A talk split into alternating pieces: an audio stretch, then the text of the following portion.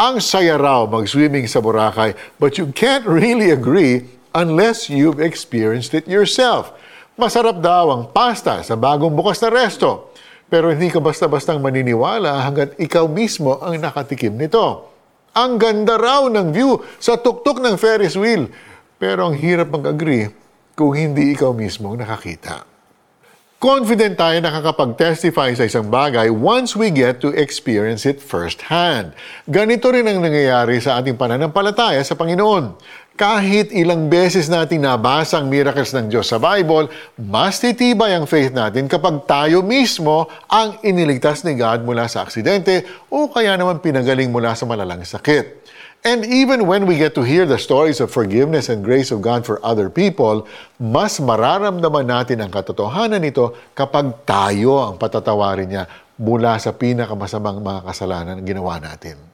Sabi nga sa Bible, Taste and see that the Lord is good. Blessed is the man who trusts Him.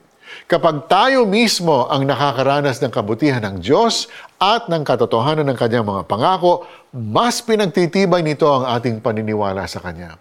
Kaya namnamin natin ang miracles na binigay sa atin ni God noon. At lasapin natin ang kabutihang patuloy niyang ipinapatikim sa atin ngayon so we can learn to trust Him all the more. Panalangin po tayo. Panginoon, maraming salamat po na hindi natatapos ang kwento ng kabutihan ninyo sa mga nababasa ko sa Biblia.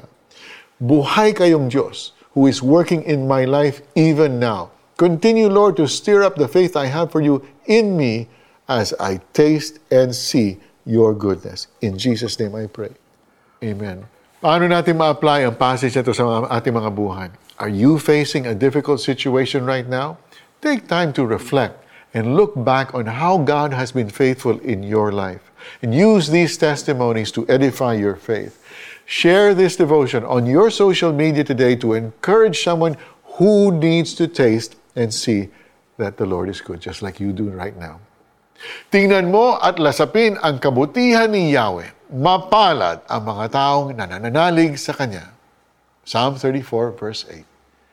Ako po si Mari Kaimo. Thanks for catching another episode of Tanglaw. God bless you.